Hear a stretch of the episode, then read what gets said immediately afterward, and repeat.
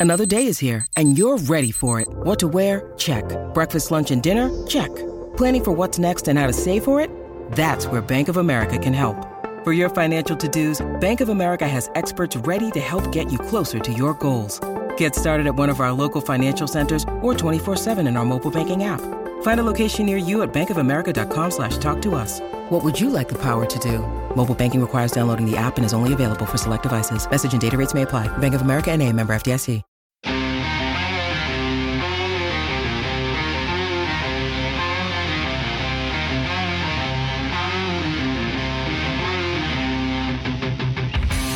Welcome in to the PHNX D-back show. My name is Jesse Friedman. I'm the vice mayor of PHNX, and I am not joined by either Derek Montilla or Sean DePaz today. We've got a whole new crew in the house today. To my right, I am joined by one Danielle Cortez, uh, legendary ping pong player, um, and just generally better at me than a lot of, No, just a lot of things. Better than you at ping pong. Better than me. At I'm ping feeling the- I'm the feeling one, the purple one hair thing hose. Jesse would have stood on a chair or a table and shouted that he was better than anybody at. Yeah, it was, it was. Yeah, Danielle very much humbled me. Um, but you know what? It's it's it's good for my character. Yeah, I'm in here filling the day. purple haired host quota. That's fair. That's day. fair. You I really certainly don't have purple hair. yeah, uh, Jacob fell down on the job, so I'm glad. I'm glad you're here. Uh, we are also joined by Jacob Franklin, also known as as Father Overlord Jacob around the office. Uh, we're going to talk about some Diamondbacks trade deadline stuff here today. This is our official trade deadline preview show. Of course, we've been talking about the trade deadline pretty much nonstop over the last couple of weeks. Uh, but today we're going to spend basically an entire show just talking about what the Diamondbacks' biggest needs are, more players that they could target, uh, and more more things surrounding this topic. Uh, the first thing I want to jump into is what do the Diamondbacks need the most? At the trade deadline, I think we can all say that a position player, probably not at the top of the list, but score between runs. D-backs have, I mean, lately it's been rough at times. The Brave series was obviously a nice comeback for the Diamondbacks. Uh, but yeah, the run scoring has been less of an issue for this team than the pitching has, both starting pitching and relief pitching. Jacob, what do you got? What do you think? What is the biggest need that the Diamondbacks have? Um, I'm probably going to start by saying starting pitcher, only because if I think about a playoff rotation, you think about needing a strong one, two, and three, right? They've got their one and their two. They do not have their three. As much as want, To- as much as Zach Tommy Davies coming back as from the injured list and starting game No. three. No, I certainly don't. As much as Tommy Henry and Ryne Nelson have taken their strides at points this year, Yeah. and have looked at de- look like decent rotation pieces. I mean, Ryne Nelson's start was awesome. His last start. Uh, as really much was. as they've taken those steps, they are, in my mind, are still not ready to step into that third spot. Right? You're going to run a three man rotation when you get to the playoffs because you want Zac Gallen going out there Yeah. every fourth game, right? You want Merrill Kelly going out there every fourth game. So who do you want, right? You've already talked about a couple of the names, but I would say starting pitcher is more important. Obviously, a bullpen's just as I mean they, they are extremely important in a playoff run. But if you can get three good starting pitchers to give you six or seven I innings, thought you were talking about acquiring No, three no, no, starting no, no, no. pitchers at the deadline. if you could just get three starting pitchers at the trade deadline, then the Diamondbacks are golden. um, if you if you are able to acquire that third starting pitcher to give you six or seven innings, Yeah. that takes the tax off of the bullpen, right? You can run out your three or four best bullpen arms almost every night in the playoffs if you have the starting pitching to make that happen. So I would say there's probably more weight on that end in my mind. Danielle, what do you Yeah, and? I, I, I don't disagree, but I, for me, I think relief. I think the bullpen is is the biggest issue. so you do disagree. I, I no, I, I don't I don't necessarily disagree because I do think there there is a point to be made about the starting pitching, right? But I think uh, for for me personally, if this is who who Ryne Nelson and Tommy Henry are, if if the, if what they're showing us is actually who they are, and you know I've been given no reason to believe that they're that that's not who they are. You know, looking back even to last year, they were really impressive. yeah. Um, I think you can roll with that. I I think you can. I think you can afford not to. I I'm again. I'm saying I think we should. I You think can we totally just tell me no, I'm the I, no, biggest I idiot think, on the I face think of the the planet, D-backs and should I go will out. not care. No, I think the D-backs should go out and get a starting pitcher, but I think I don't think it's as high of a priority as as the bullpen. I mean, you look. Oh my gosh, we're going down. Looking at looking at who, who's going to close the game. It's Yeah. It's it's a one run game, and in in the division series, right? Who's who's coming in to close the game? Yeah, I don't know. like I, don't- yeah. I, I, Obviously, is it going to be? Andrew Chafin? Oh, no. there you go. I would love to entertain that joke, but I mean, he's he's been all right for the D-backs this Yeah, season. yeah. But he he's been all right, but he hasn't been good enough his to the moments. point where His moments. but I mean, who who in the bullpen hasn't had their moments, right? You look at, you know, on the broadcast yesterday, Miguel Castro has allowed one run in the last 13 appearances, and all of a sudden, man, I can't believe 84 down the middle to to Austin Riley didn't cut it. Yeah. Um, you know, Scott McGough has had his moments, but he's also everybody. I so I really think every playoff team needs a good closer, needs a legitimate closer. Um, and you know, in in in the new era of baseball, we're kind of losing role roles and everything, but there's just something about the last three outs of a game that you either Yeah. have True. it or you don't. True. Um, there, you know, they they people talk about it all the time. There's no safety net out there. You kind of you kind of have to be a little crazy to be a closer. You have to have a little. You have there's something has to be wrong with you in your brain in order to be a closer. That's just how it works. Um, and right now, I don't, I don't think, I don't think the D-backs have a guy in that bullpen that has that dog in him, That's right? fair. Like, Yeah. So I think if you get a closer, then everybody else can fall into place. Then Scott McGough can be your eighth inning guy. Sure. And Miguel Castro can be your high leverage seventh, late inning guy. those are yeah, those are the roles that those Um, guys probably really fit. Um, and then end of the Kyle day. Nelson can be, you know, your left. Kyle Nelson and Andrew Chafin can be your lefty specialist, right? Sure. Um, if you have that bona fide closer, the I think the rest of the bullpen falls into place. I think Cogs makes a really good point here in the chat. Sorry, Jesse, I know you were going to probably chime in with your Oh, no, thoughts, but I wanted to point good. this out first. He says the thing in the playoffs is that with a good one, two, three, your four and five then become bullpen arms. Yeah, that's true. Yes, yeah, you could you could start. I mean, Ryne Nelson in like a you know two or three inning burst would be kind of fun, right? Yeah, like he might 'cause he's he probably might throwing throw- 98. Yeah, he really might be able to, to have a pretty significant velo jump. Uh, I think Michael uh, made a, a, a funny but very Yeah, fitting yeah. comment saying choosing between a starting pitcher and and bullpen help is asking would you prefer to lose the game in the fifth or the eighth? you have to address both, and that kind of feels like the right answer here at the end of the day. Is the Diamondbacks really, if they really are are in on 2023 and contending this season and making not only a playoff run, but a potentially deep playoff run. We always talk about how once you get in, you, you have a shot in baseball. Uh, but yeah, I think you'd feel a lot better about this Diamondbacks team's shot, not only to get in, but to but to go on a deep run if they address both of those needs. Uh, so running through some names in the starting rotation, I think it's pretty clear the Diamondbacks. Zac Gallen's going to be on your postseason roster. Merrill Kelly's going to be on your postseason roster. Both Ryne Nelson and Tommy Henry, in some capacity, would probably, at least as of right now, with the way they've pitched, I think you're comfortable giving them a roster spot, even if they're not necessarily starting in the game. You want to add another starter to that mix to start a game three. I think we're all in agreement on that. On the bullpen side, it's a little, it's interesting. The the way that I kind of like to think about a trade deadline is like look at your roster as it stands now, and and look at every player and ask yourself the question: Can this guy be on a postseason roster? Like, is this a guy that you're comfortable relying on in some capacity in the playoffs? And looking at this D-backs bullpen, I think you're in a position where there's there's some non-ideal names. Like there, there's some guys that maybe in a perfect world you wouldn't want pitching high leverage innings in in the bullpen. I, I don't think Frias would make the cut, but let's let's just start going through some names. So Andrew Chafin, he's there, right? Yeah. You don't necessarily he's not the best lefty in, in the league, but he's one of the better ones, and I think you're comfortable with that. fine. Andrew Chafin's there. Kyle Nelson's had a pretty good season.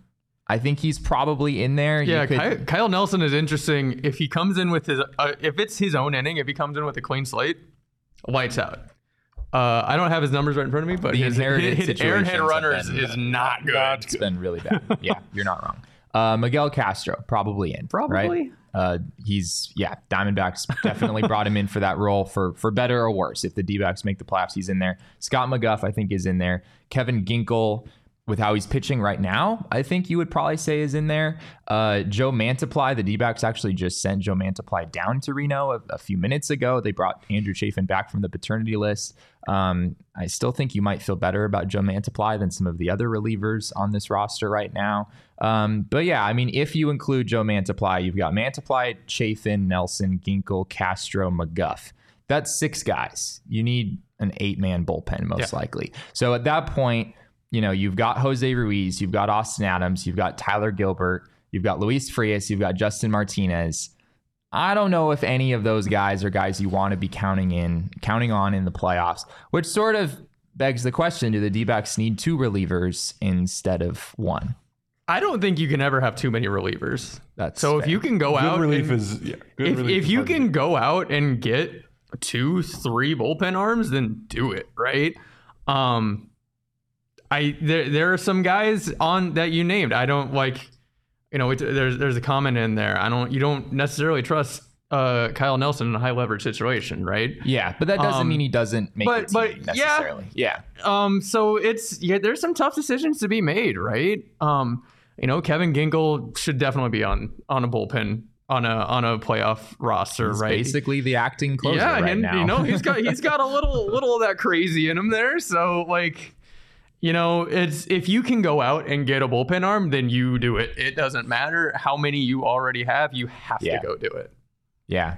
Uh, moving on to other other aspects of the team, I I guess I guess that's sort of whatever conclusion you want to draw there. The D backs theoretically could really use one bullpen arm as a closer, maybe even another guy. You could clearly make a case for that. We'll talk about some more candidates for that later on in the show.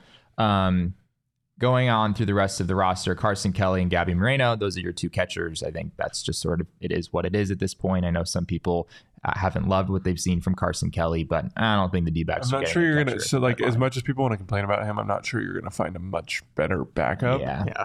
Um, Probably not trading for like Salvador catchers, Perez or anything. Catchers are hard to find. Mm-hmm. To get to get a real all star catcher is nearly impossible.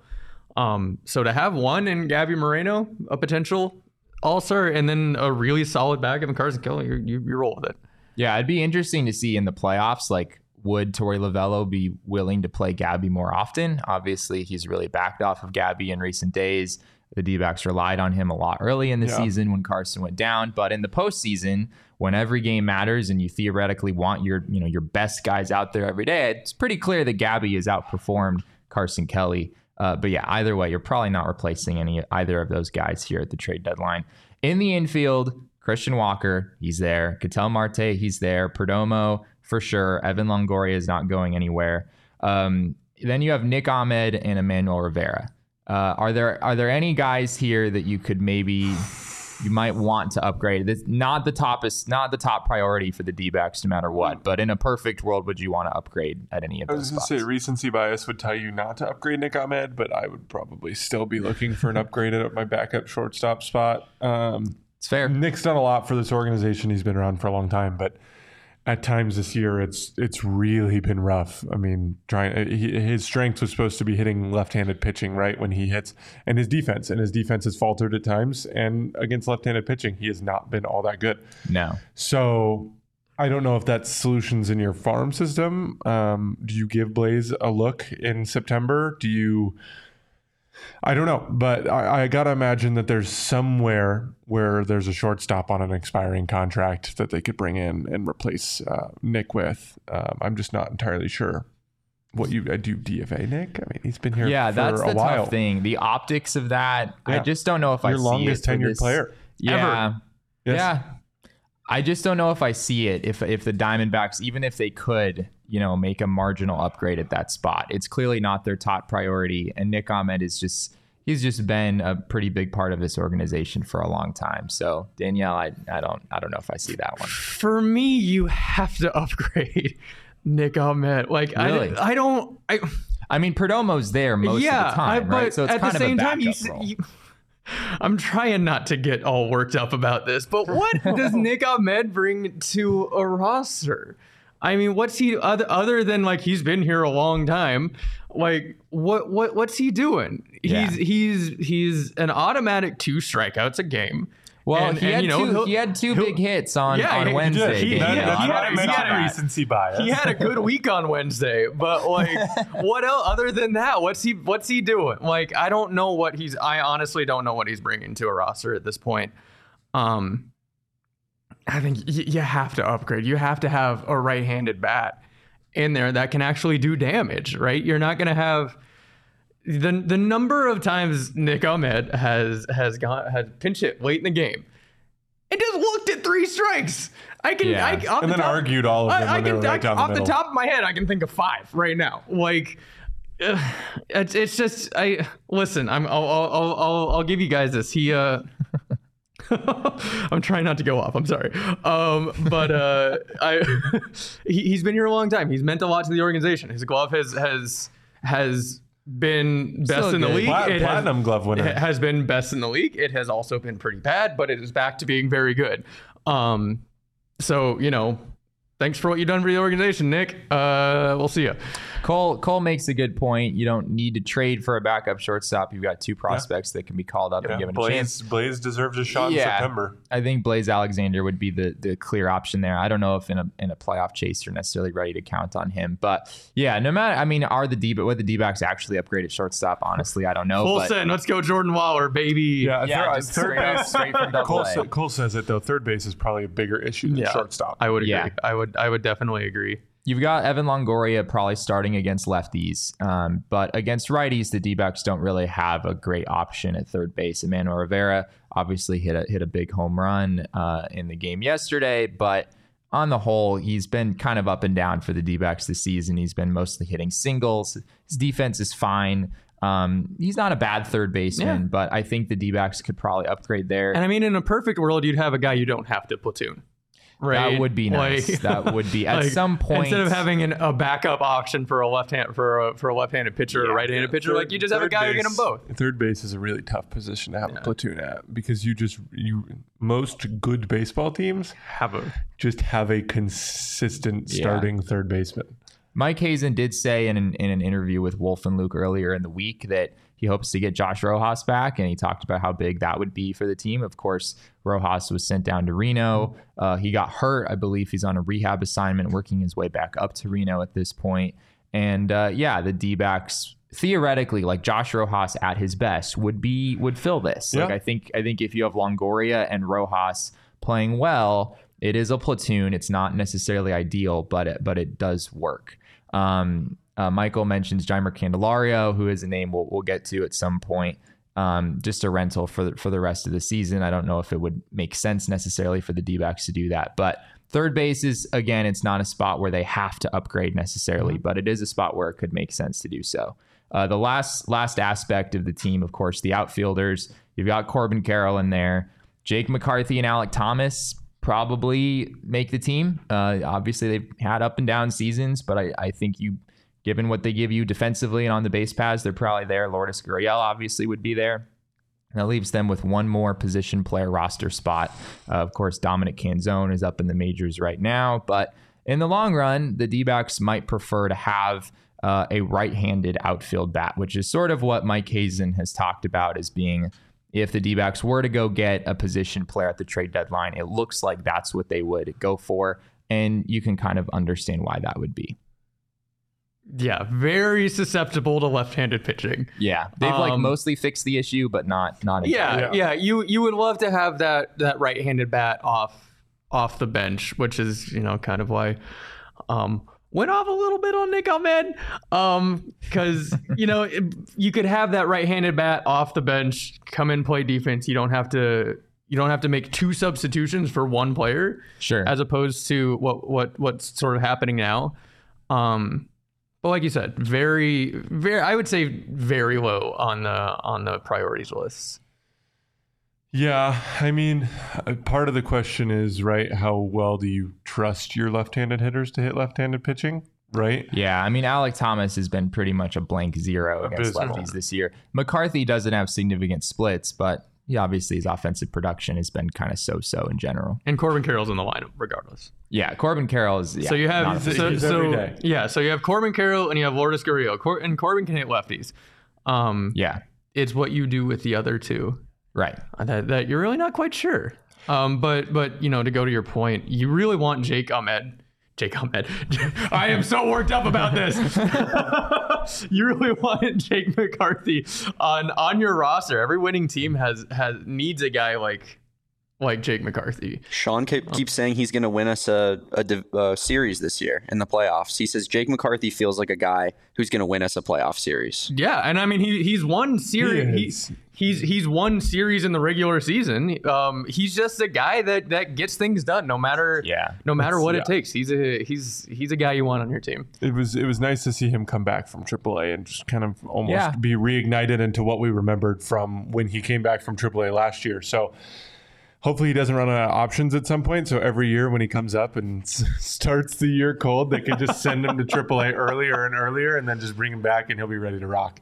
Yeah, ho- hopefully for Jake, this is the last year Yeah. where he has to deal with the with the Reno thing and with the second half he had last year. Coming into the season, it didn't even seem like that was really a possibility. But um, yeah, it it does seem like, I mean, barring the the outside of just the positional need aspect of things, this D-backs offense could probably use a boost down the stretch. They, their their offensive production has lagged quite a bit in recent weeks, um, and in one of the first interviews that Mike Hazen did about the trade deadline this year, he he kind of surprised people when he talked about trying to find a way to add a big bat at the trade deadline. And um, he said about a month ago that he wasn't sure if the team was going to be able to maintain this level of offensive production for the entire season. And sure enough, they weren't. Right over the last few weeks, it's it's been um, you know a, a rougher patch for the offense than we've seen. So um, we're gonna get into some potential candidates for that a little bit later in the show.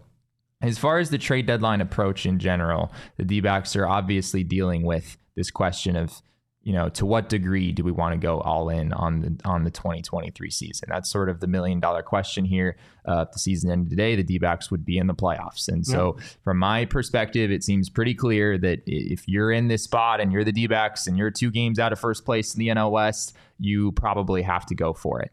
Um, Mike Hazen in recent days has talked about the the difference between being aggressive and reckless, uh, which is sort of just common sense, right? You're not gonna you're not gonna mortgage the entire farm system on just the 2023 season. In a year where you definitely arrived early, right? yeah, especially This year was never supposed to happen. Right. It does feel like the D backs are, are here a little bit prematurely, but at the same time, you I, you wouldn't want to see the team use that as an excuse for you know we're not really going to push the chips in at all because we're here a year early. You know the D backs are are in this spot, and I think they should go for it. Uh, the most recent thing we've heard from Hazen, he did an interview with Wolf and Luke earlier in the week. He said, We have every intention of hoping to improve this ball club depending on what's available. Which is, there's a kind of a lot of qualifiers in Yeah, that. in There, that I will say there there isn't there isn't a whole lot of hitting available. No. Yeah, Like yeah. I mean, you in look at recent years, you look at like there is always a superstar on X team that's like ready to get out or whatever. There's Juan Soto more on the demand Nationals. than supply. Yeah, if you pretty look at every sellers- aspect. Yeah. they're sellers because they're terrible offensively. Mm-hmm. Like that, that across the board, that's that's pretty much what it is. So there really isn't a lot unless you can get the Cardinals or like maybe the Mets to to part with with with Give their me pieces. Ceason Robert. Robert, sorry. I want to say Robert. I People just keep, people Luis keep Robert. Robert. I, I don't know where that. But it's Robert. I think it is Robert is fire though. Robert Robert would go so much harder. yeah, it would. Anyways, yeah. That's He's an just my two incredible baseball player. Just, Uh, just go all in. I don't think the D backs are going to trade for him. Um, another interesting thing that Mike Hazen said in that interview, he said, We're still very much right in the thick of this. If we had been building up to 11 games over 500 at this point, you'd be feeling a certain way. We've kind of inched down to 11 games over 500 at this point. So it feels a little differently, which Danielle, you can kind of understand where he's coming from. And I, I think the fan base very much can relate to this. Like, it feels, you know, it sort of felt like the sky was falling a little bit in recent Yeah. days, and this team wasn't worth investing in at all. When in reality, the D backs are still are in a still really a very good baseball team. It's Yeah. such a are. weird, it's such a weird position to be in right now. Um, you guys laughed at me when I said the D-backs were going to be good and make the playoffs. I said the same thing. You guys, you see, we were yeah, we were on the same page, but like I remember sitting over in the We just- VIP we in the VIP your lounge, and you guys were laughing at me saying they're going to make the playoffs, and um, and now we're like, oh, sky's falling, they're terrible. We're 11 games over. Like, like we're gonna be fine, guys. Like like like Yeah. the D-backs are still a very good baseball team. Um, it's been tough, and you know, like we've said, they're still very susceptible to slumps. Um, but That's youth. yeah, that's youth, right? That's what you that's what you deal with with a young team. So um to be where to be where the D-backs are at this point, to be 11 games over 500 past the midway point of the season and we're saying oh sky's falling season's done. Yeah. Um I will I'll take that. I'll, Yeah. I'll take that any day. Uh, well, hey, if you're if you're any kind of sports fan in general, and and especially if you're a Diamondbacks fan, you absolutely have to get down on the DraftKings Sportsbook app. Uh, new customers, you can download the DraftKings Sportsbook app and use code PHNX. Bet just five dollars to score one hundred and fifty dollars in bonus bets instantly. That's code PHNX only at DraftKings Sportsbook. Gambling problem? Call one eight hundred Gambler. In Massachusetts, call eight 800 327 5050 or visit gamblinghelplinema.org. Uh, in New York, call 877 HOPE NY or text HOPE NY 467 369. In Kansas, call 1 800 522 4700. On behalf of Boot Hill Casino and Resort in Kansas, in West Virginia, gambling problem, call 1 800 Gambler or visit www.1800Gambler.net. All games regulated by the West Virginia Lottery. Please play responsibly. In partnership with Hollywood Casino at Charlestown Races in Connecticut, help is available for problem gambling. Call 888 789 7777 or visit ccpg.org. 21 plus in most eligible states, but age varies by jurisdiction. See DraftKings.com slash sportsbook for details and state specific responsible gambling resources. Bonus bets expire seven days after issuance. One boost per eligible game, opt in required, max bet $50, 10 plus leg required for 100% boost. Eligibility, wagering, and deposit restrictions apply. Terms at sportsbook.draftkings.com slash baseball terms. How you doing, Jesse? I'm I'm fantastic. I could do that all day, Jacob. I could do that all day. We have a call to the bullpen. Yeah, we have a call Oh, to we the have a call to bullpen. So we've got a new partner. If those of you who are watching the show do not know, we are now partnered with Wink, which is a seltzer company that specializes in THC infused seltzers. But since I am not versed too much in it yet, I have decided to bring in the resident expert and bring in our salesman, Maxwell Simpson, It's quite a tra- quite a trade deadline acquisition there, Jacob. to to to discuss. Oh, you can butt in Wink. right here, sir. How we do? How we doing right now, everyone? A four is- shot in here this is is gold. This is gold. this is crazy. Incredible. All right, well, first let me uh, let me set the scene here with a little ASMR. Oh, here Ooh, that's Ooh. nice. Mm-mm. Mm. Mhm. You know, for those of you who have uh, not enjoyed a nice, tasty Wink seltzer, you know, I gotta say, it's it's just absolutely delightful. You know, on a hot summer day such as this, when you do need to make a, a call to the bullpen, you know, sometimes you know people do a signal, sometimes people hit the phone, but really, just need a little wink. You know, a little. That's all I really need. Just all. Can you not wink? I can't. What do you mean? My guy, that was brutal. That's good. You used your whole face to do that. No, you were like, I emphasized the wink. Uh, it's like a little, hey, you know, you know how's it going? But no, on the real, Wink Seltzer is truly phenomenal for those of you who are, you know, kind of can of curious, as we like to say out here. It very much just has like a kick, just a little smidgen uh, of THC. Really does the job. I know some people maybe are adverse to like flour or joints or whatever in the uh, THC game, but this just has a little bit of it. Nice little seltzer, has three different flavors. I'm rocking with the lime twist right now, and it just kind of takes the edge off, right? Works in about 10, 15 minutes. Really does the job. It's not going to get you super high and you're kind of like, what's going on here? It's really nice when, especially, you know, maybe you have some oh, I don't know, coworkers or something like that who really just kind of nip at you. really just all day really long. just kind of annoy the heck out of you. this guy just will and not you, shut up. And you just, you know, kind of need a little something to take the edge off. And you know, this this does it quite well. It works in about ten to fifteen minutes, and uh, you're gonna be feeling fantastic. So I try, uh, you know, our friends at Wink Seltzer at the local dispensary near you. You guys can give them those specifics, but uh, big fan over here. And uh, also, look at that hat. It's pretty nice. It's a little Cheers, wink. Max. Wink. Wow. No, no, not for you. Not for you. That was brutal. All right, get Thanks, Max. We uh, are we happy with the with the trade deadline acquisition? Was that a was that a? I guess Hey, we did didn't you really read trade the? Did you read the? The okay, okay. I will. I will read the red part of the ad. I'm just sad that I wasn't there. There was a, This is what I'm really point good at. where I wasn't the best ping pong player on set. Oh, Made me sad. Ooh, All right, all right. Ready? Available in either two and a half milligram or five milligram cans. You can find Wink right here in Arizona. Look for Wink at all Sunday Goods dispensaries in the Valley and Botanica dispensary in Tucson. They're now in 12 states nationwide and even recently launched online ordering and home delivery to about a dozen others. To find the fastest way to get your hands on one, go to drinkwink.com. Uh, yes, we are sending Max down back down to the minors. Yeah, that Uh, wasn't there- that there wasn't a good audition. there is a minor league system, and yeah, I mean he was all right, but you know he clearly has some stuff to work on. So we'll we'll get we'll get him back up here soon and, and see what happens. Uh, looking into some specifics for the Diamondbacks as far as more more specific names they could look to target at the trade deadline. Uh, we are going to start with one Lane Thomas, an outfielder for the Washington Nationals. Of course, he's a household name. Everyone knows. I know Lane exactly Thomas who. Lane Thomas is. Everyone Jesse. knows who Lane Thomas is. Uh, we can take a look at his stats, and if you look at his stats, you'll realize maybe you should know who Lane Thomas mash. is. Uh, he is hitting 289 this season with a 337 on base, a 482 slugging percentage, 15 homers, 51 RBI, two wins above replacement according to Fangraphs. Uh, he's been pretty good uh, for the Washington Nationals this year. Uh, came over from from the Cardinals uh, in I believe it was last year, maybe the year before in a midseason trade. Not a guy that maybe that many people are familiar with.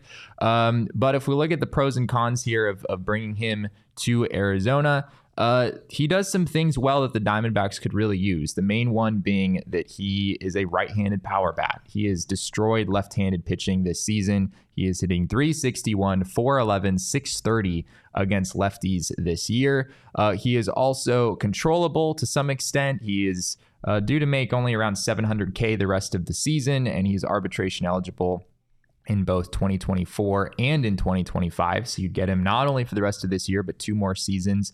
Um, affordable financially, as I mentioned.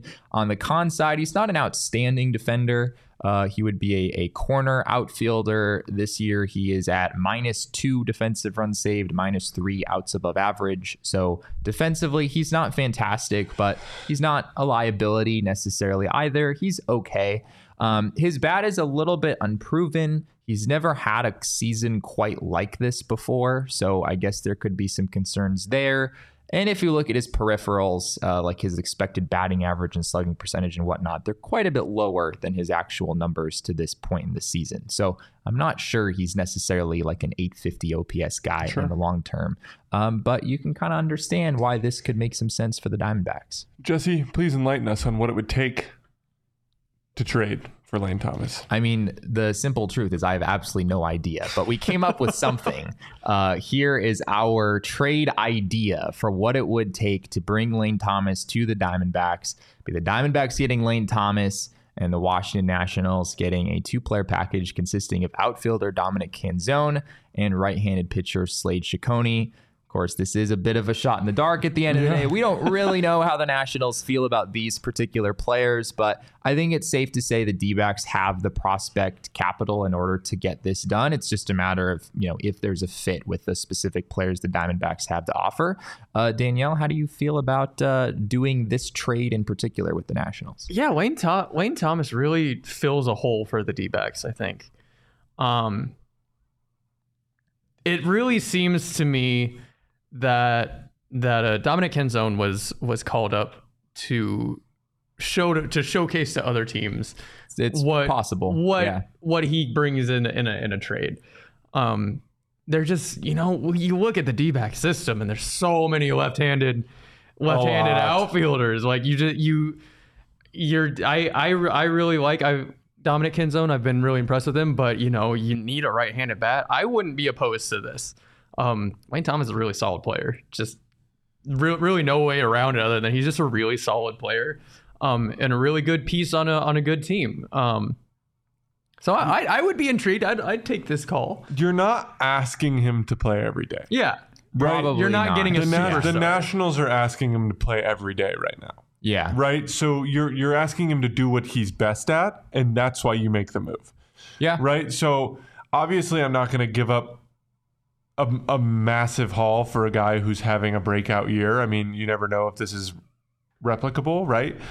But it's one of those like you ask him to come in and play against left-handed pitching so that they can have somebody that crushes left-handed pitching. Yeah, that would be the that would definitely be the, the impetus for doing this is, is his ability to hit lefties. Um, Michael says Thomas for Canzone and Cecconi Nationals laugh and hang the phone up. Yeah, I mean it's eh, again we it's it's really hard to say at the end of the day exactly what it would take. I agree that most likely the Nationals would not be particularly impressed with this offer, but if I'm being honest, I think I think this is sort of what Lane Thomas is worth. So I guess I'm kind of thinking this more from the Diamondbacks perspective. Yeah, this is all I would be willing to give up for him. Lane, I wouldn't be willing to give up anything other than anything more than this. Lane Thomas this year has a 351 WOBA. He has a 310 expected WOBA. He is way overperforming his expected stats. He has a career 106 WRC plus despite that. So he's basically been a league average hitter in his career and he's a below average defender. So if the Nationals are looking at him as like some big trade asset that should get them a whole bunch, I just I just don't know if I see it. Um, he has a 25% strikeout rate, which is higher than average. Um, 25.7 actually is a 5.8% walk rate, which is lower than average. The peripheral numbers raise a lot of red flags for me, and that's why I, I don't really think it's realistic for the Nationals to ask for way more than this. Um, maybe they would want a little bit more, but um, yeah, we'll see if We can dream, Jesse. We can we can- dream. yeah, yeah. Maybe maybe that's what this comes down to. And obviously, these are the kinds of conversations that teams actually have, right? Like teams do present offers to other teams, and and teams maybe not on the phone, but maybe they do laugh behind the scenes and are like, "No way, we're not going to do that." Uh, this could be one of those situations where the Nationals just view would just view Thomas way more highly than they should. Um, another player, a guy that that we haven't talked about yet, but has been mentioned at different points on this show, um, from the Chicago White Sox, Dylan Cease, a, a big time, big time starting pitcher available. If we look at his numbers for the season, uh, Cease has been pretty pretty okay uh, for the White Sox this year. Not not outstanding. Um, I believe it's a 4.18 ERA, not a 4.81, but either way, it's not it's not fantastic. It's sort of just okay. Um, a 1.34 WHIP, 107.2 innings. Dyslexia. I get that. I feel Wait, that. wait, wait, wait, wait. So what was it supposed to be? It's supposed to be 4.18. 4.18 ERA. Yeah. Damn. Um, yeah, he has a three. He has a 3.77 FIP, still almost 11 Ks per nine. Uh, there's a lot to like with Dylan Cease. He was excellent last season. Dylan Cease had a 2.20 ERA a year ago. Um, and he's kind of reminds me of a right-handed Robbie Ray a, a little bit. There's some shades of similarity there where he just walks too many guys, but I like his stuff comp. is really good.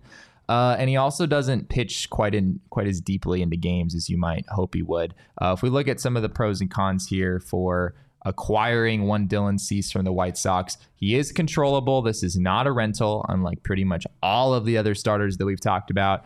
$5.7 million in 2023, so it'd be just about 2 million for the rest of the year. And then he's arbitration eligible in both 2024 and 2025. So the D-backs would get him for two more seasons after this one. His ceiling is incredibly high, probably as high as any starting pitcher who is available.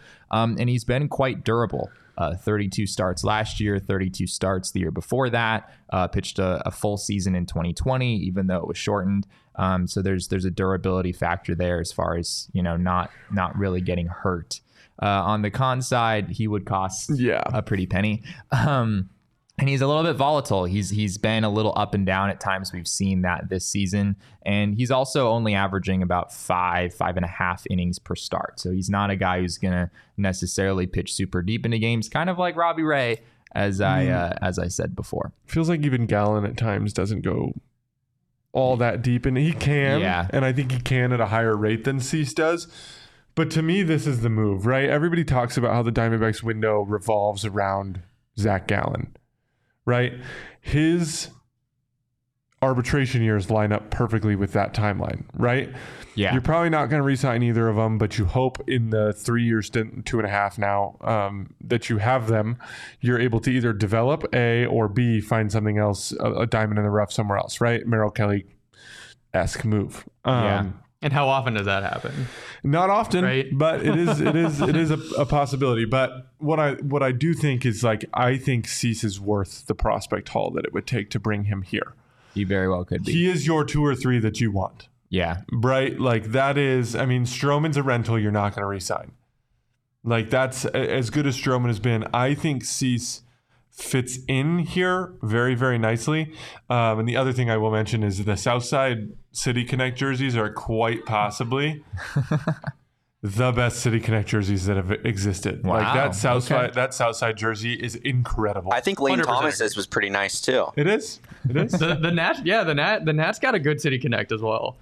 Um, I 100% agree with everything you said. Um, I think Dylan Cease is is the guy you're willing to empty empty the farm system for. Huh. Um, I and uh, I think it was Cogs in there was saying, uh, if anybody can fix him, it's Strom, right? Right. It's uh, you, you've seen what he's done with with literally everybody else on on the D-backs roster.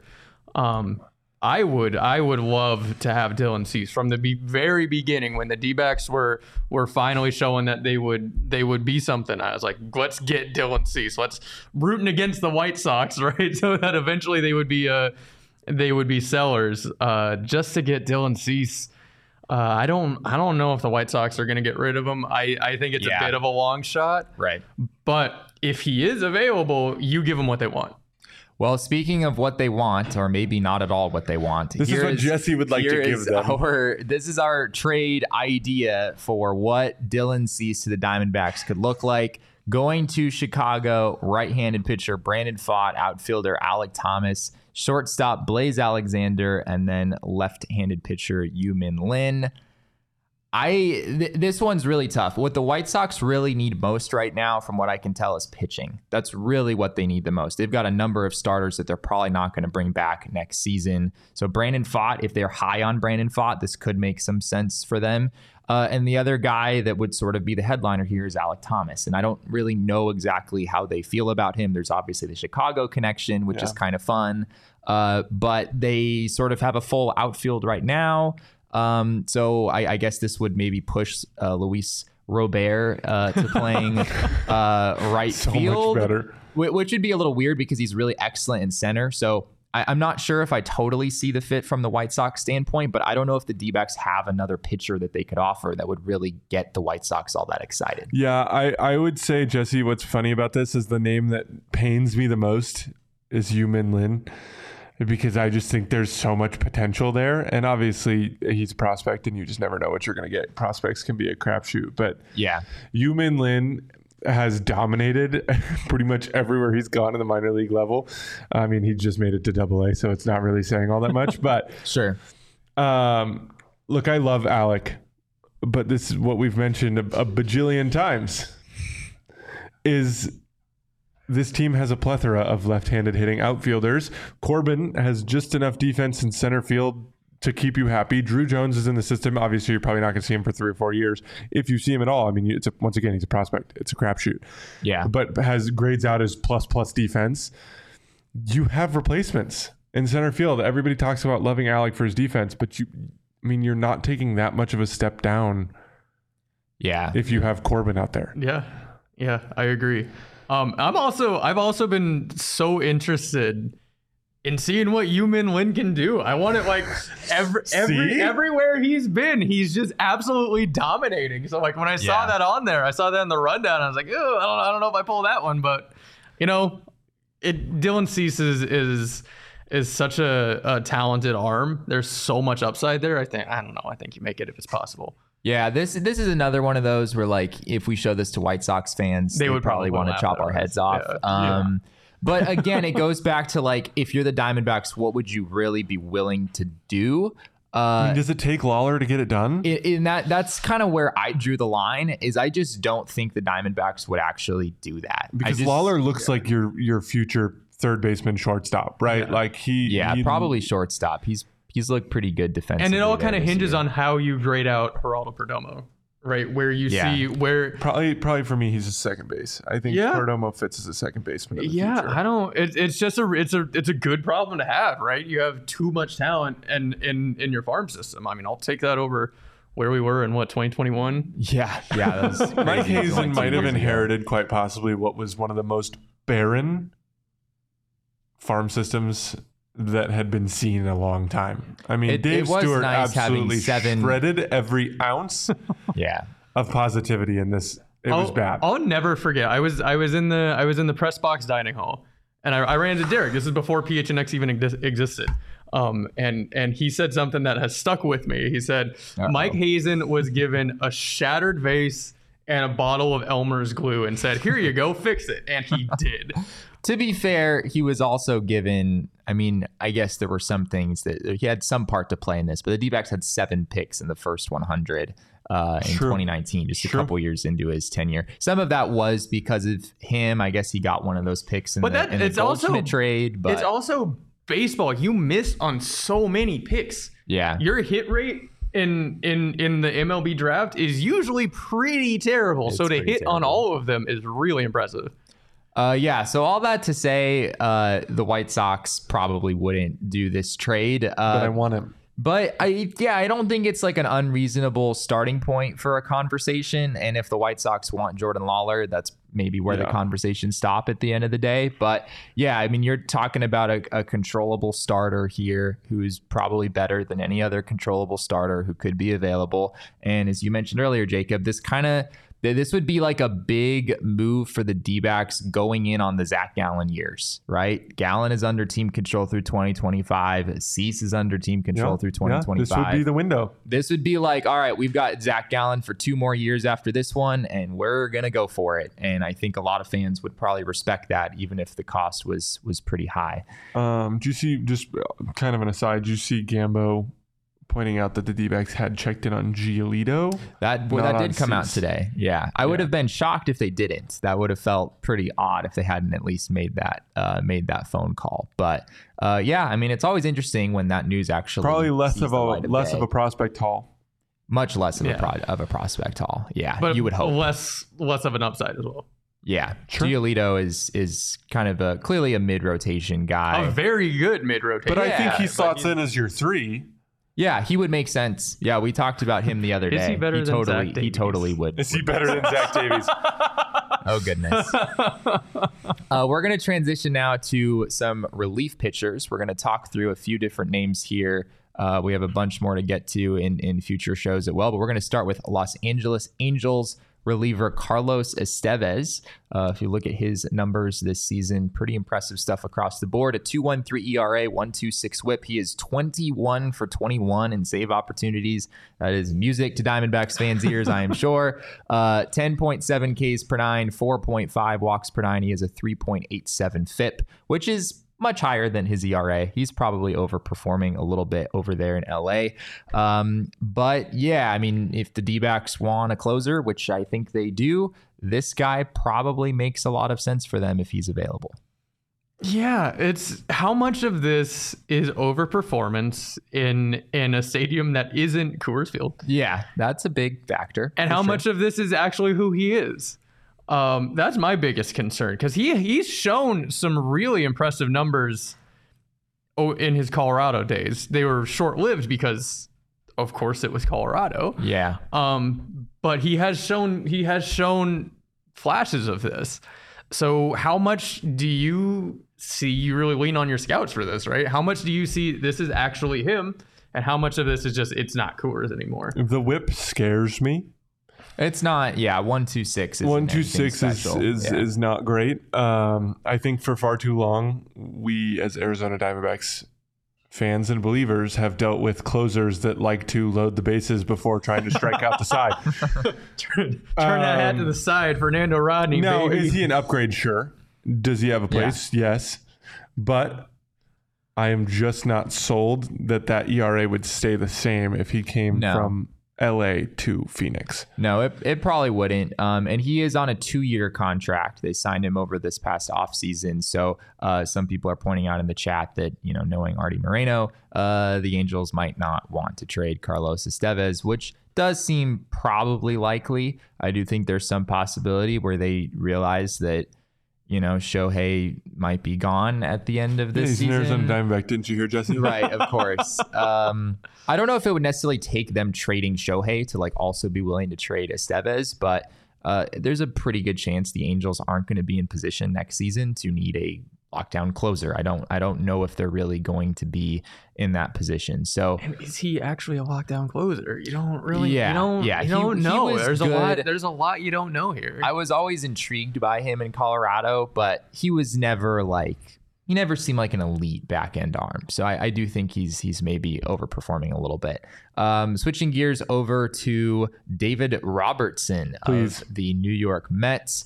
Uh, somewhat similar, actually identical ERA, a 2.13 ERA for him as well, a 1.04 WHIP, quite a bit lower. He has 13 saves this year for the Mets, 10 Ks per nine, 2.8 walks per nine. Um, I believe he's 54 years old, and this is his 28th year in the majors. And yet here we are. David Robertson is still a pretty top-notch back-end arm. I believe Gambo mentioned him in a tweet the other day as maybe someone that the D-backs would look at. He is due to make $10 million this year, so it would be around 3 million or so for the rest of the season. And then he's a free agent who'd just be a, a rental for, for the rest of the year. How do we feel about this one? That's the move I want to make. If I'm going to go get an arm, I think that's the arm I want. um, I think it's more so just track record.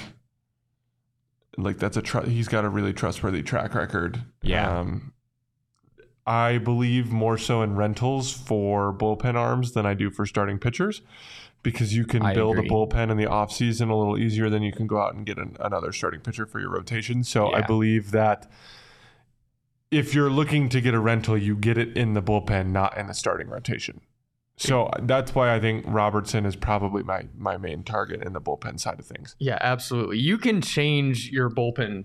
So your your bullpen from opening day to the All Star break to the very end of the season is going to be completely different at all three stages. Yeah. Um, so you can build a bullpen. Almost, I mean, almost all bullpen arms except for like a legitimate young closer are going to be rentals, just no matter what, always. Um, my problem is he's he's he's never. I don't know, man. He's been he's he's been one of the best relievers in all of baseball for a very long time. yeah. How much more does he got, man? He's 38 years You old. need a half like- season. I mean, yeah, All you if need you- is half a season. yeah, if you got, I, it, it would really depend on on the asking price Yeah. as well. I like he, both he and and Estevez are are sort of similar in that like I'm pulling the trigger as long as the price is right. Um, Sure. because I don't, I like. Yeah, I mean, I would take David Robertson. I'm, I'm, I'm, I'm trying to play devil's advocate, but like, I'm taking David Robertson any day. Seems Um, like he'll be available. I think I think the Mets will trade him. Uh, I know their their owner Steve Cohen, of course, is very aggressive, but he doesn't seem afraid to sell at the trade deadline. Maybe not Max Scherzer and Justin Verlander, but Give me Scherzer, baby. Robertson is only under team control through the end of this season, as we said. So I think it would make sense for for them to to move on from him. Uh, lastly, for today, we have uh, reliever Scott Barlow, a righty on the Kansas City Royals.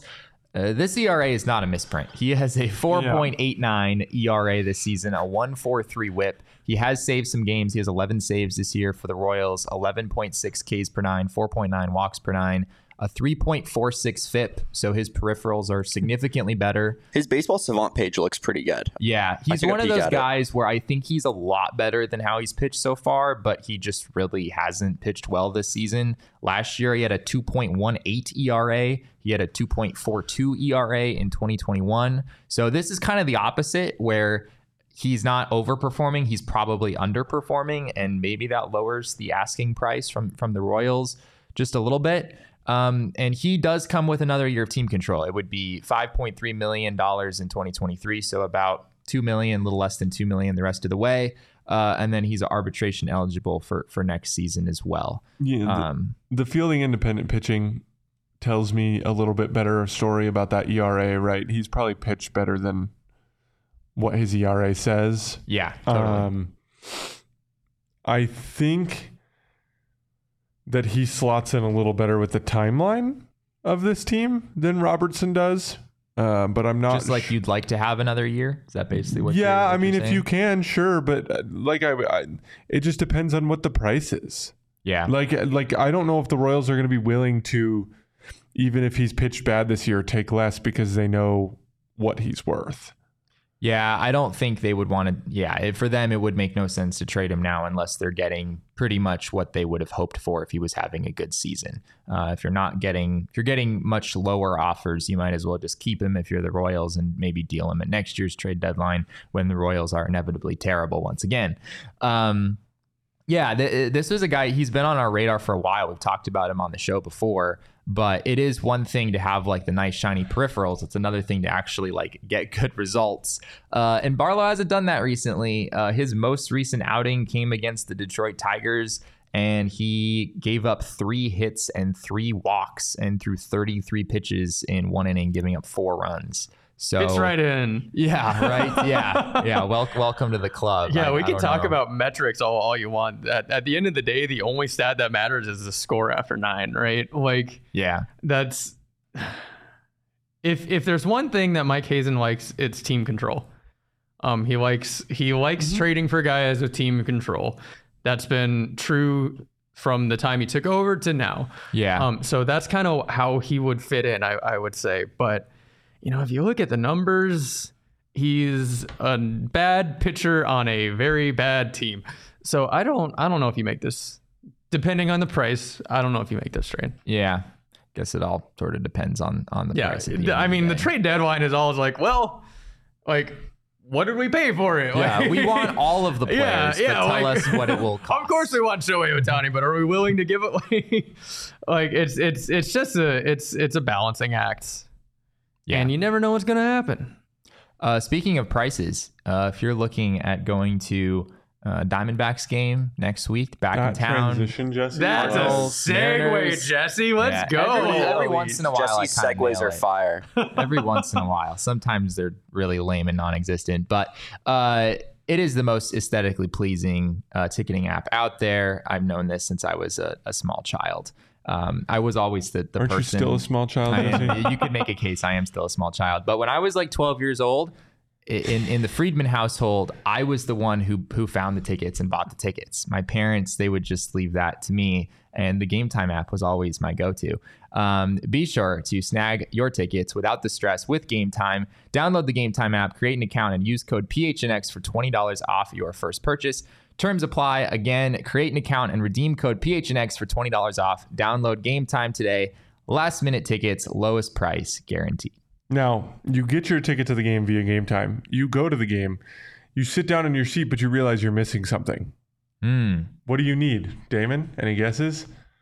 I'm thinking maybe maybe a beverage of some sort. Actually, I believe that you need some Four Peaks, so you are correct. The official Diamondbacks beer, the official beer of the Arizona Diamondbacks. Four Peaks has been partnered with us for a good amount of the time that we've been around, and they are one of my favorite partners because they continuously keep our fridge stocked with the most delicious beer. They do. Yeah.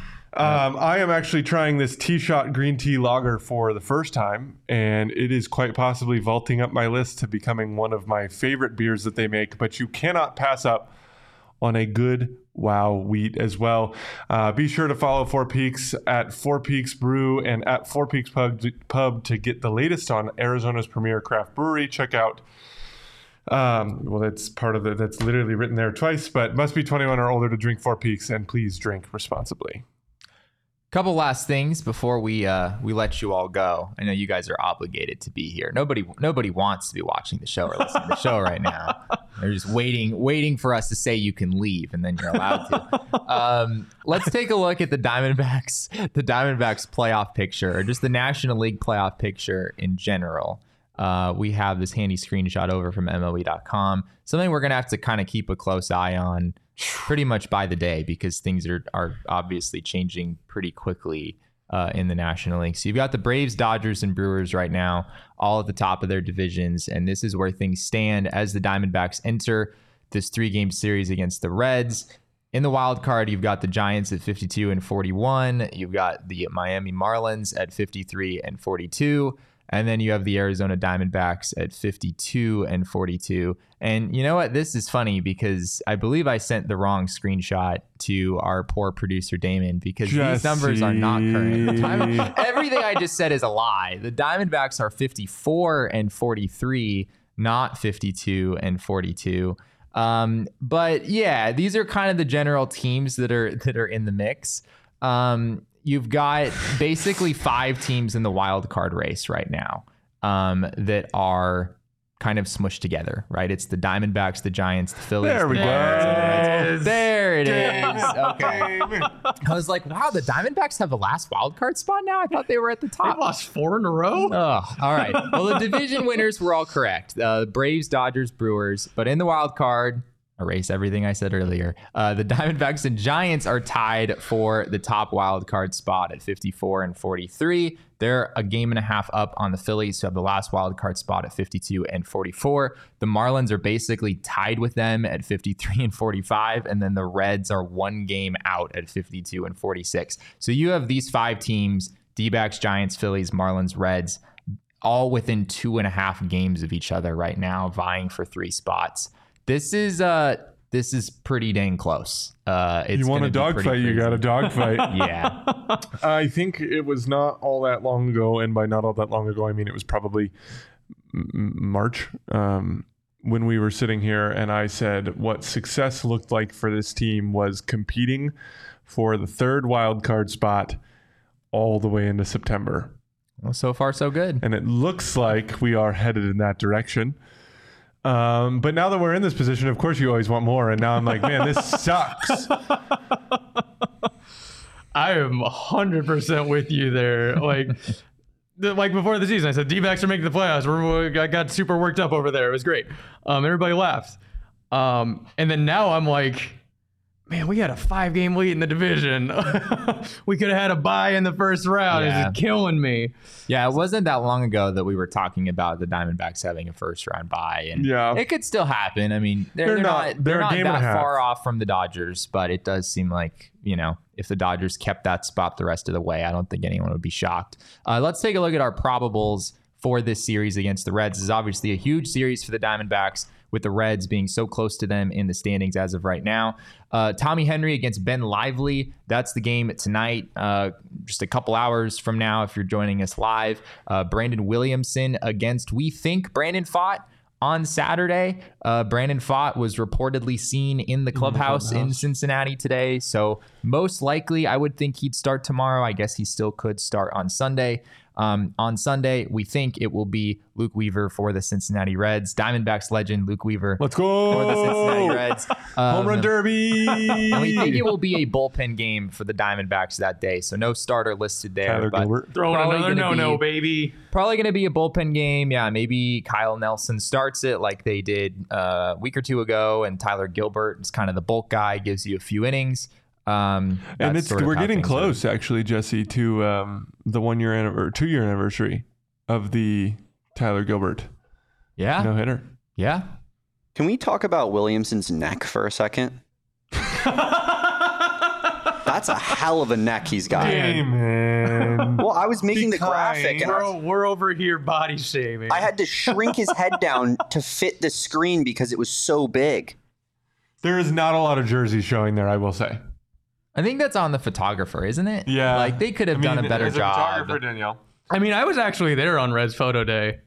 Um, why I was at Red's Wait, photo why day? Why were you at Red's photo? Oh, that's day? that's just I had a, to that's be. a I whole had other story Listen, there's a reason I'm not with MLB anymore. I had to be at, at freaking Goodyear at six in the morning. Oh, It because was- it's during spring training. yeah, training. because it's spring training. it Oh, was uh, ah. yeah. So no, the the the What were Reds. you doing in- what were you doing in Cincinnati for Red's photo Red's day? photographer is phenomenal. She's great. So I'm not I'm not gonna bag on her, but like, yeah, I don't know. I don't know what's going on with that picture. Well, anyway, this is a, a very important series for the Arizona Diamondbacks this weekend. Taking two out of three from the Atlanta Braves was obviously huge, um, and you'd like to do the same this Yep. weekend in win Cincinnati. series The Reds have slowed down in recent days. Believe they lost six games in a row. Uh, they came back and won their last two against the Giants uh, in their last series. So uh, big for them, kind of getting back on track. But the D backs aren't really catching the Reds' best pitchers in this series. Uh, so this does line up somewhat favorably. Obviously, neither Zac Gallen nor Merrill Kelly will pitch for the Diamondbacks either. So I guess that sort of goes both ways. A big storyline for me is does this solidify who wins Rookie of the Year between Corbin Carroll and Elly De La Cruz? Yeah, yes. because that's It- it who's really going to be tuned into this series. It will, yeah. This series, I think, will be the deciding factor. Yeah, these three games. That's all that matters the rest of the way. Uh, no, Elly De La Cruz is like a 750 OPS. Yeah, he's not I don't want to well. say that it's completely uncompetitive, but it's not particularly He's close. he's. I'm gonna drop a hot take. Elly De La Cruz is all hype.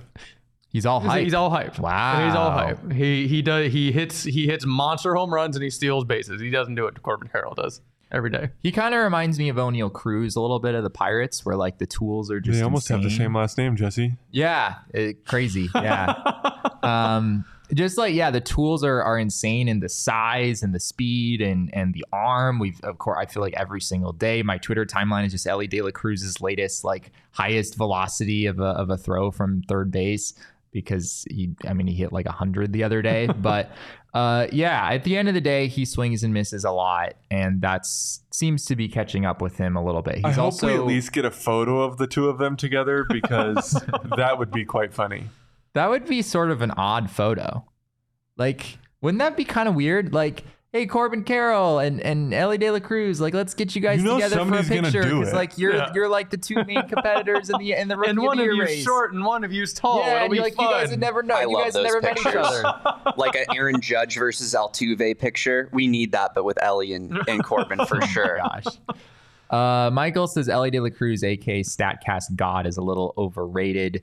That seems to be the case so far. Of course, he's so young that like I don't want to. I don't want to say Elly De La Cruz like isn't for real or anything. Maybe Yeah, it's just, much it's could be. just it, yeah, it could be. It's just right now. It's Right not, now. It's it's He's it's doing about what you saw from Corbin and Corbin's very small sample size last year. Corbin was had better numbers last year than what Elly has done so Okay, far. Jesse. um, slightly, just by just by a little bit. Yeah, high strikeout rate, high ground ball rate. There are some things there that that he needs to to work through. Um, after the show ends today, I'm actually going to take a little road trip this afternoon. Get out of this ridiculous Arizona heat as Emma flips me off. What else is new? Um, Where are you going? I'm gonna go to Circle K because Well, that no. is that is That's the, where you're road tripping to?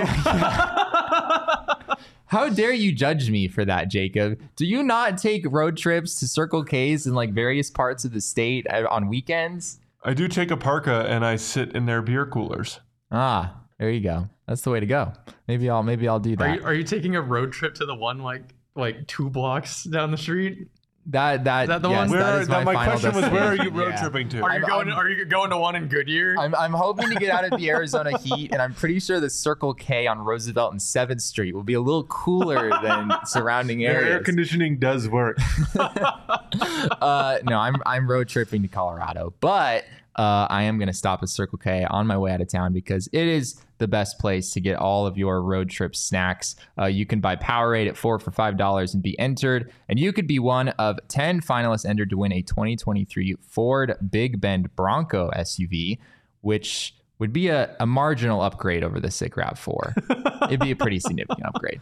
Um, buy two, get one free Monster Energy drinks. Uh, they also have Beatbox Hard Tea, buy two, get one free. All sorts of great deals over there. Make sure you're not missing out on all this great stuff. Right now, text PHNX to 31310 to join their SMS subscriber club and get a buy one, get one free offer on 32 ounce Polar Pops. Head to circlek.com slash store dash locator to find Circle K's near you. now, Jesse, you're headed from one state that is extremely sunny Correct. another state that is also kind of sunny. Very I mean, it is almost like it's summer and it is sunny everywhere. Yeah. So when it is sunny, you need to find yourself a pair of Shady Rays. They are quite possibly the best sunglasses that I have ever owned. And actually, I will stand here and say that they are. st- Sit here and say that they are. No, you have to stand up now, Jacob. No, I'm good. the best sunglasses that You I would have be entirely ever- off the I know, camera. I The last thing we need is Jacob to stand up. yeah, we don't want that. Um, they are the best sunglasses that I have ever owned. So make sure you get yourself a pair, and there is no lack of quantity of sunglasses on their webpage. I think you could go on there and spend hours browsing the colorways, the different styles of sunglasses, whether you like the pit vipers like my boy Damon behind the Mac, or you're a more classic aviator navigator type guy like myself you can find anything that you would like to wear on Shady Rays. So actually, I will say this: I never once have been like a sunglasses guy. Like even living in Arizona, I would I would Yeah. wear or buy a pair of sunglasses and wear them maybe once, Yeah, I just killed my eyes growing up. Right? And then never again. But with my Shady Rays, I make sure to have them everywhere I go. But get this exclusively for our listeners, Shady Rays is giving out their best deal of the season. Go to shadyrays.com and use code PHNX for 50% off two plus pairs of polarized sunglasses. Try for yourself the shades rated five stars by over 250,000 people. It's a lot of people. It is. It's a lot of people. Uh, well, hey, we appreciate you all being with us here today for this uh, ruckus of a Friday afternoon show. Uh, it's been a lot of fun. Thank you to, to both of you guys for for stopping in. And apparently, everyone's just ditching me around here. Espo, Um, Espo actually paid us to come be here with you. Ah, I figured. so I figured. Yeah, hanging out with me, there's got to be some sort of incentive involved in order to put that on anyone. Uh, but uh, you all should follow us on Twitter if you haven't already. I'm at Jesse and Friedman. Jacob is at Jacob underscore Franklin four. They are, and I believe Michael. I think they do prescriptions in their glasses. Yeah, so they do. There you go. Get on it. Uh, Danielle is at Abraca Danielle, if I'm not mistaken. Yep, nailed it. Um, uh, Damon, you can also follow our our maniac behind the Mac. He is at Damon Dog. You do have to bark when you when you follow him, Ruff, as, ruff, is, ruff. as is customary around here. Uh, be sure to follow us uh, on Twitter, our beat account as well at phnx underscore dbacks, and of course, all roads lead to at phnx underscore sports. That's on Twitter, Instagram, and Facebook. Uh, thank you all once again for being with us here today. We really appreciate your time. And remember, kids, baseball is fun, but it's so much more fun when you're buying at the trade deadline.